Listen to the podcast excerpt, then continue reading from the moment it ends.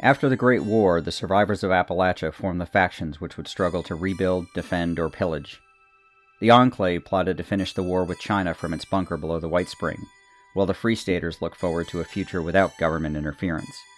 The Responders, a group of police, firefighters, doctors, and citizen volunteers, banded together to help those in need and bring order from chaos and rebuild Appalachia. David Thorpe and his raider gangs became the scourge of the region, taking what they wanted from whomever they wanted, building a kingdom for themselves in the Savage Divide. And Taggerdy's Thunder joined the Brotherhood of Steel, to find and safeguard technology for the future. None of them were prepared for what came next. This special Fallout 76 Modus Files podcast miniseries will follow each of these factions in their final days and hours and reveal the stories of the last days of Appalachia.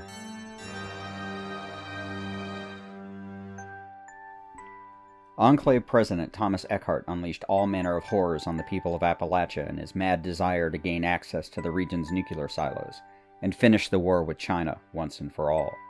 But when you live by the sword, you die by the sword. In 2086, an Enclave patrol finds itself cut off and lost deep in the mire. Communications with the Whitespring bunker have fallen silent, and old experiments are turning on their creators.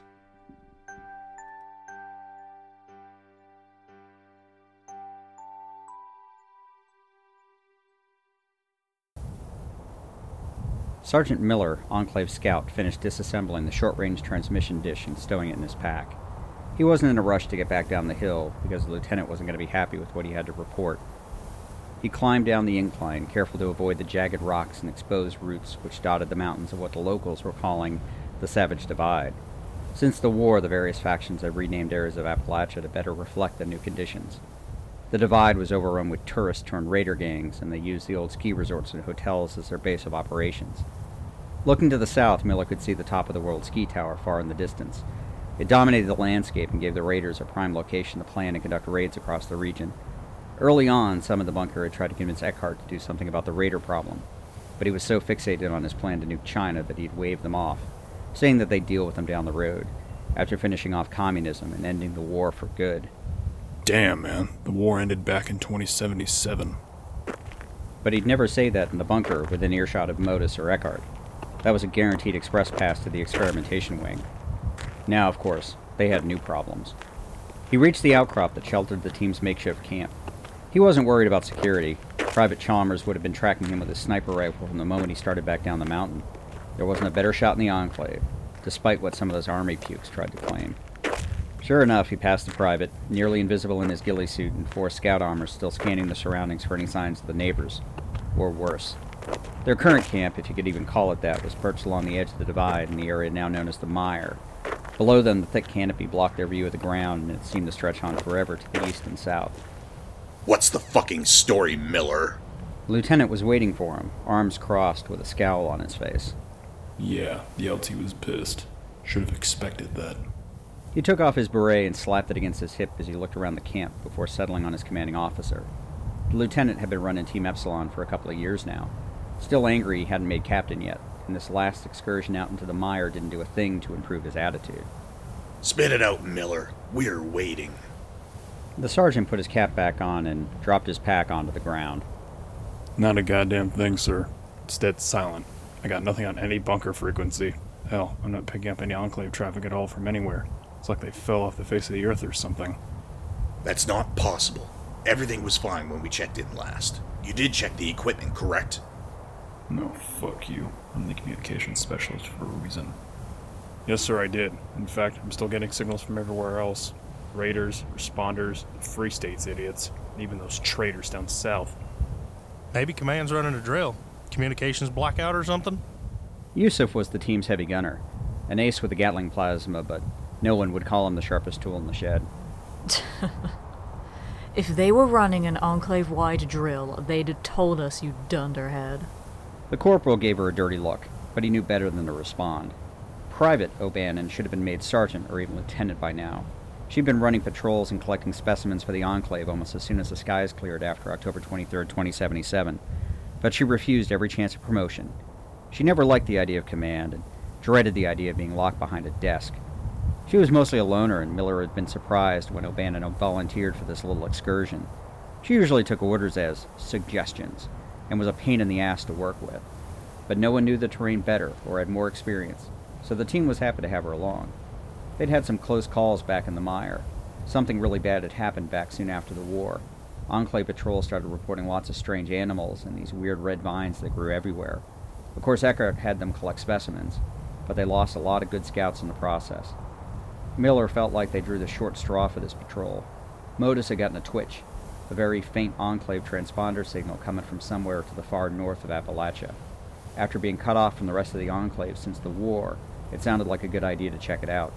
So Command, which meant Modus and Eckhart, tasked Team Epsilon with finding the source of the signal and reporting back. That had been almost three weeks ago. I shouldn't even be here. He had rotated off field assignments to get some much needed rest and relaxation.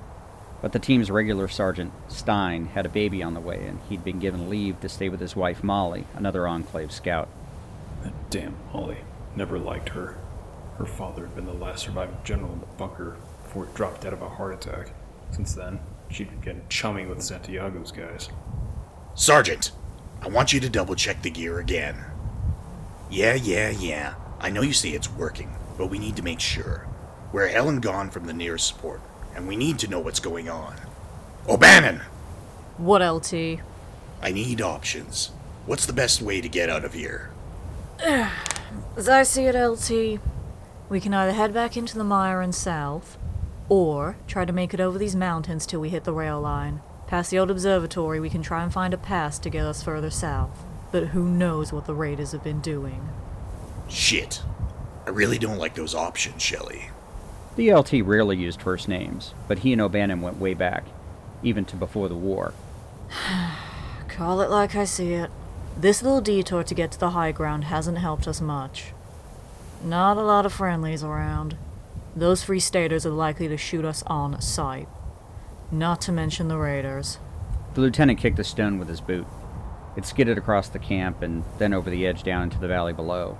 It was going to be dark soon, so either they needed to start moving or they'd be here for the night, or longer. LT, what's the plan? First, you check the equipment, and we try to contact command again. Second, the private is going to scout the area to the south, O'Bannon gave the lieutenant the finger behind his back. and then we'll figure things out once we know what we're dealing with. Yes, sir. The team got to work. They might not be happy about it, but they bled Enclave, and orders were orders. As Miller broke out his equipment again and started running through the checklist, he thought about what had led them here. Modus had only been able to give them a vague location for the signal, so vague that the LT had even called it a snipe hunt. But they went anyway.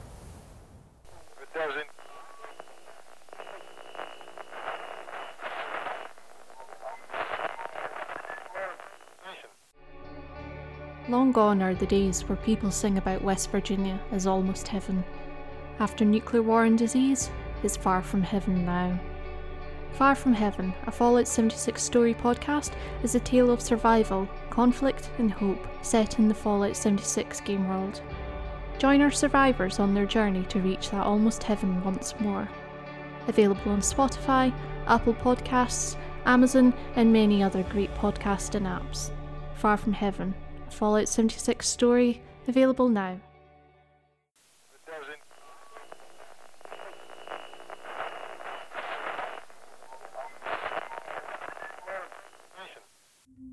Took the team just over a week to get into the mire, dodging raider roadblocks and moving gangs. Then we had to work our way around the various Free States outposts and Harper's Ferry. Eckhart wanted us to keep a low profile, so orders were to avoid and not engage unless it was absolutely necessary. It was around Harper's Ferry that things really started getting weird, which from the mire was saying something. We crossed the river below Galleria, and we could smell smoke and hear gunfire coming from the direction of the settlement. Hell, probably some raid or internal dust up. Those damn free staters didn't respect any authority, even their own. We gave them a wide berth, but damn, we still couldn't hear the firing from all the way up to the old church north of town. That night, Chalmers swore he had heard some weird shit, and a strange glow on the horizon, coming from the direction of Harper's. It had been more the same old mire as they went north. It got darker and even more dangerous. Those damn strangler vines all over the place. We stumbled on a nest of gulpers, huge mutated amphibians. Yusuf pulled our bacon out of the fire with his Gatling plasma. The boy might not be the sharpest tool in the Enclave, but damn if he wasn't a fighter. We got up as far as the old Thunder Mountain power plant. A couple of teams scouted the area in the past, but now that those traitors calling themselves the Brotherhood of Steel had moved in, we'd been avoiding the area. We'd never sent anyone north of it. I had radioed one last update to command, but it still couldn't give us clear directions of the signal before we had passed the plant. As far as we could tell, the thick forest and swamps of the mine just kept going north, right up against the mountains which bordered the whole region. And somewhere in all of that shit was their objective. The next week had been a nightmare of hide and seek with the horrors of the mire. We didn't even have names for most of the things we had to kill or, hell, just run away from. A couple of times we thought we'd found a signal, come up on our Pip-Boys, and just disappear. It was like the mire was playing tricks on us, dragging us further into its grasp. The last day, O'Bannon had stopped them in the middle of a dank swamp, being knee deep in bog water. The LT wanted to push forward, but the private wouldn't let them move. She motioned for them to get down, which was pretty damn uncomfortable in the cold, dirty water, but they all quickly forgot about it when the tree started moving up ahead. Yusuf pointed at something coming out of the trees ahead. I can begin to describe what exactly it was, but it looked like some kind of giant crab thing, massive and black. It was pushing itself forward, knocking over trees like they were twigs. None of us moved or said a word until it passed by us and out of view. After that, the LT said fuck it and turned the team around. We'd already won check in, but that was to be expected in long range missions. The lieutenant didn't want to miss two in a row and wasn't going to keep risking the team at any idea of what they were looking for. So he had to make a detour to the edge of the mire and the divide to gain some altitude and contact command. And that's when I made the call. Got absolutely nothing. Shitballs. Miller reset the transmission circuits for the third time, with everything still coming up green. He'd been sending out their enclave coded identification squawks, but no one was responding. Hell, he wasn't even getting the automated responses, which were Modus's version of a busy signal. He tried to raise some of the other outposts. There were enclave research sites scattered around the region. There was nothing across any official channel. And it wasn't his equipment, because all he had to do was scan the frequencies, and there was plenty of chatter, just none of it was what he wanted to hear. The sergeant had finally given up and delivered his report to the LT. He'd been incredulous at first, but finally resigned himself to the fact that at least today, they weren't talking to anybody. All right, Sergeant. We'll just try again tomorrow. Corporal, break out the rations. We could all use some food. So what is it tonight, Yusuf? Let me guess. Cram and Instamash again? Um, yeah. How'd you guess? Because it's what we have for every meal. I really wish you guys would stop giving me such a hard time. It's all logistics gives us. Corporal, it's fine. Chalmers, grab your food and get back up to that ridge. Enough chatter, folks. We don't want all of Appalachia to know we're here. The lieutenant expected O'Bannon to be gone for a couple of days, three at the outside, and unfortunately, just like everything else, they lost contact with her as soon as she entered the mire. It was nearly noon on the third day when the private returned to camp. Chalmers gave them a heads up that she was making her way up the hill towards them. Miller went to greet her and could immediately tell something was wrong. Her armor was scratched up and her pack was ripped. Even her hair, normally tucked under her beret, was laying across her face. And she wasn't even looking at him. O'Bannon? No response. She just kept walking. Shelley? He had never used her first name before, in the field at least. But when she finally raised her head, he could see something in her eyes he'd never seen before. He saw fear. Gotta see the LT. and she trudged past Miller like he wasn't even there. She went right up to the lieutenant and put her arm on his shoulder. She leaned over to whisper into his ear. Miller watched the two of them, and they were like that for a while. He could kind of follow the conversation just by watching the LT's eyes. The wider they got, the worse the news must have been. When she was finally done, O'Bannon half walked, half stumbled back to her spot, and sat down, head resting on her knees. What the hell, LT? The lieutenant looked as if he was still processing what he'd been told. His eyes looked unfocused, like he was elsewhere. Miller finally grabbed the LT's shoulder and shook him. What's the plan, Lieutenant? We can't go south. What the hell does that mean, LT? Something happened. Some kind of attack at Harper's Ferry. Shelley doesn't know what exactly, but there's some kind of plague too. She found some folks real sick, almost not human, and not mutants. None of that made any sense. If there was some new disease or a threat that could take down a settlement like Harper's, Command would know about, and they would too. She's scared and confused, I think. Well, shit. I guess we get to be mountain climbers. The conversation was interrupted when Chalmers dropped down into the camp from his perch above. Sorry to burst your bubble, but we ain't headed west either. Excuse me? Major raider movement over the hill here. Saw at least one of the gangs, maybe two. Counted six or seven new encampments, a few roadblocks, and scavengers galore. He drew a quick map in the dirt showing the expanded raider positions. Some of them are even headed this way. If we want to get out of here, we gotta leave in the next hour. And it's gotta be east. The lieutenant went back to his pack and pulled out his own paper map, placing it down in the dirt over Chalmers' hastily drawn one, using his field knife to keep it in position. He knelt down and ran his finger along their route and examined their options. If what Shelley had said was true, and he hadn't told Miller the whole story either, they'd have to give Harper's a wide berth. Better yet, get back across the river and recross somewhere to the south. While tracing possible trails, he ended up on a particular map marker. Tanagra Town. Yeah, the lieutenant remembered now. Eckhart had sent a couple of research teams up there. He didn't know much about it, but it seemed like a pretty serious operation. A facility meant people, people meant support, and news. And better for them, it was in the right direction. Miller wasn't necessarily happy with the plan, but it's what they had. Well, the LT went back to talk to O'Bannon, Miller got Yusuf and Chalmers to break camp and get ready for a hike. Once they were down the hill, the whole team would head east. Then they tried to raise the folks at T Town, as Miller decided to call it, to let them know the team was coming. Team Epsilon wasn't making very good time, and Private Bannon was no longer in the lead. Whatever she'd seen at Harper's Ferry, it had been a gut punch. She didn't look that great either. She said she was okay and had swatted his hand away when he tried to examine her. Miller didn't feel like pushing the issue. Chalmers ran point, but the lieutenant ordered him to stay close. Yusuf was bringing up the rear just in case the raiders tried to make a move from that direction. Miller hated how slow they were traveling. The mire felt different now. It was bad before, but this was worse. The trees cast long shadows which seemed to twist and move of their own volition. It was almost like the whole region was closing in around them, suffocating them with roots, trees, swamps, and whatever else they found themselves tripping over, walking under, or having to go around. They passed an old fire truck, a big one, lifted right off the ground by those damn red vines. A few times they had to stop as some horde of creatures shambled by. They saw more anglers, ghouls, and even more of those small crab things the text called mirelurks. Miller crawled up to where Chalmers was keeping a watch of as another group of anglers disappeared in what looked like a large hole in the ground. You ever seen anything like this, Private? The sniper didn't turn around, but kept his rifle pointed in the direction of the hole. Seen some weird shit, Sergeant.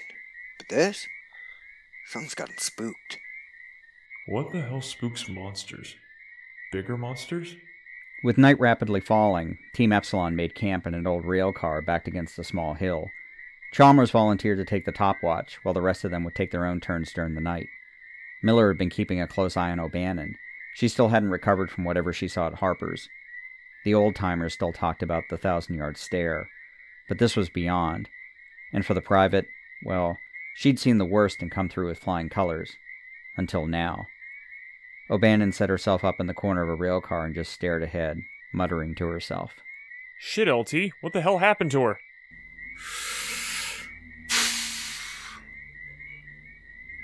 Something bad. That's all I can say. Not good enough. Not by half. She was fine, then she wasn't. We're in deep crap out here. Hell and gone from home when we can't get anyone from base on the line. The lieutenant took another drag of his cigarette, and then dropped it to the ground and crushed it under his boot. A lot of what she said didn't make sense. He looked over at the private, who was laying on her side, maybe asleep, maybe not. He took Miller by the shoulder and walked him out behind the rail car. Okay, I'm telling you this, but don't say a word to the others. Fine, but I want to hear everything. Bats. She said she saw bats. Huge ones. Harper's Ferry was on fire, and there were these other things running around. Thought they were just crazy Free Staters, but they weren't. Some of them attacked her when she got too close, hissing at her, speaking gibberish, and looking all black and burned. Miller could tell that the lieutenant was conflicted, but he'd known the private the longest, and she didn't lie. So she ran. Found a family hiding in a cave. Survivors from Harper's. A couple of them were sick, infected, or something. Said she watched a little girl turn into something that wasn't human anymore, and attacked and killed her own family right in front of her. Had to put her down when she came after her. Said the girl might have been 12 or 13 at the most. And then? There were more of those things, and another giant bat. Said it chased her for a couple of miles before it gave up and flew away. I swear it sounds like a story out of those old radio shows. You know? Tales from the West Virginia hills or something. The lieutenant had lit another cigarette, and Miller noticed his hand was shaking. Miller had seen some strange shit since the war. Appalachia was full of creatures that rivaled anything that they used to hear about in the old stories, radio dramas, and folklore. But he still had a hard time wrapping his head around this. Do you believe her? I'm not sure. Heard some rumors about some big research project down in the labs. Might have involved bats, but I don't know. Eckhart keeps that stuff pretty locked down. That's a long way from giant bats and a plague, LT. Yeah, I know. But she spooked something fierce. Had these scratches on her arm, too. Can't see her just making all that up for the fun of it. Can you? The lieutenant reached for another cigarette, but the pack was empty. He crushed the empty pack in his hand and threw it out into the woods. Okay, she can sleep tonight, but we get across the river tomorrow. No questions asked. Fine. Just go check on her, okay? Miller climbed back into the rail car. Oh, O'Bannon, you okay? Oh, shit! She was gone. Her pack and rifle were still there, but she was nowhere to be found. He brushed past the lieutenant and did a quick circle to the rail car. Chalmers! What? Where's O'Bannon? Huh? She's sleeping. No, moron. She really isn't. She's gone. He could hear the sniper repositioning on top of the car. Miller imagined he was scanning the perimeter through his night vision scope. Hell, he and the LT had only been talking for a few minutes. She could have gotten that far, right? Where the hell is she? Fuck if I know, LT. She was literally just here. Maybe want to take a piss? Not funny, Sergeant. We need to find her now! The mire was no place for someone to just wander off. Chalmers, get on her trail. She couldn't have gotten far. Within a couple of minutes, the scout found it. Sergeant, she went southeast, towards Harper's. Fuckity, fuck, fuck, fuck! What the hell is she doing? Chalmers and I will go get her. No. We'll all go. I don't want to lose anyone else. Yusuf came back down from his hilltop position to see what all the fuss was about. Um, what's going on? You guys plan on waking the whole neighborhood? Would you just shut up, Corporal? Private O'Bannon took off, and we're going to bring her back. I don't need anyone else getting lost, and I sure as hell don't want to get ambushed by any anglers or worse. Shit. Yusuf's right, though. We're too exposed, too loud, and none of this makes any sense. Shelley's the best scout in the Enclave, and her being gone makes no sense. It didn't take long for them to see the trail they were following. Wherever the private was going, she wasn't trying to hide it. After about ten minutes, they started finding pieces of O'Bannon's armor. Over the course of about a half mile, she shed her chest piece, arms, and finally her leg armor. By the looks of it, O'Bannon just stripped it off and dropped it. Chalmers didn't say anything, but Miller could tell he was spooked. The sergeant motioned for them to pick up the pace. They had to be close, but they were getting damn close to Harper's Ferry. The wind was blowing in their direction, and it brought with it the smell of smoke, death, and decay. They reached a small clearing just north of the settlement when Chalmers raised his fist. Miller stopped for a moment, then crouched and slowly made his way over. The sniper pointed to the far side of the clearing. O'Bannon's just standing there. Sure enough, Miller could see O'Bannon in the faint moonlight, just staring in the direction of Harper's Ferry. He scanned the opposite tree line and listened, hearing nothing but the sounds of insects and the rustling of leaves in the trees. Cover me. O'Bannon didn't move. As Miller got closer, he thought he could hear something. The private was muttering something, speaking to herself, he figured. When he got about 30 feet from her, he could see that she still had her service pistol, holding it in her hand, limply by her side. Miller decided to take a chance. Private? O'Bannon? What's going on? You okay? Her body swayed slightly, the pistol rubbing against her side. O'Bannon? Hey, Shelley, we need to get back. O'Bannon cocked her head to the side, like she finally heard him. She turned around and raised the pistol and pointed it directly at the sergeant. Whoa, whoa, whoa, Private, it's Miller. We're all friends here. He held up his hands, making sure his rifle was pointed up and nowhere in her direction. She didn't say a word, and Miller tried to get a good look at her. He couldn't tell if it was the light playing tricks, but she appeared to have dark spots over the side of her face, and more on her arms. She finally said something that Miller couldn't hear, and then she repeated it again, louder this time.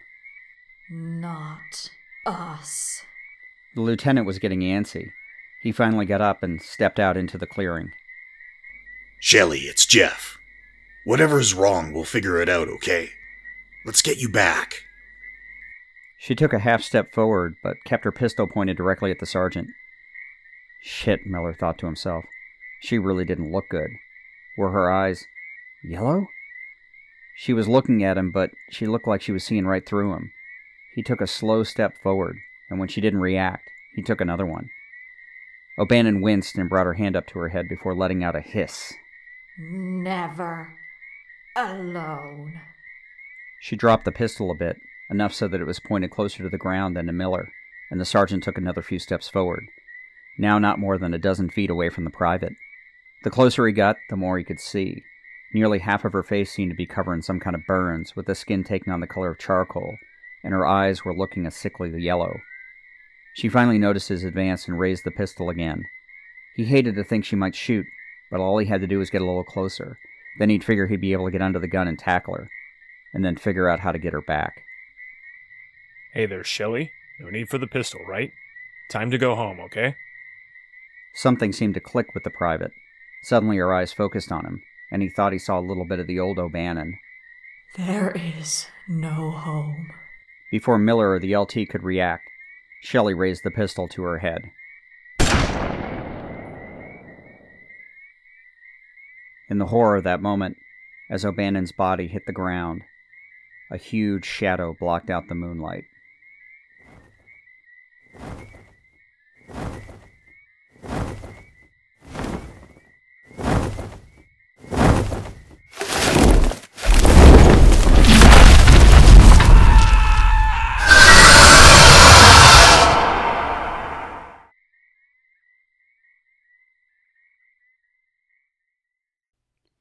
Thank you for joining us for our inaugural episode of The Last Days of Appalachia. If you've enjoyed this content, please subscribe, and better yet, please leave a review to help others find us. You can also follow us on Twitter, at Modus Files, for more information about this miniseries and our main podcast, The Modus Files. I'd like to thank our cast Austin Rogers as Sergeant Miller, Gray Fox as the Lieutenant, Letitia Lemon as Private O'Bannon, Will Wonka as Private Chalmers, and Aaron Foster as Corporal Yusuf. We'd also like to thank Harry Skingle for providing the cover art for our miniseries, and Brian Grisborn for the musical selection. And a shout out to the Apocalyptic Aristocracy Discord, home to a great group of fellow creators, the Robots Radio podcast community, and the rest of the Robots Radio Rocket Club, and Jeremiah Johnson, our favorite character artist, who provided the wonderful character artwork you can find on our website. Lastly, thank you to all of our subscribers and supporters. We look forward to seeing you all again for our next episode in this series bitter defiance.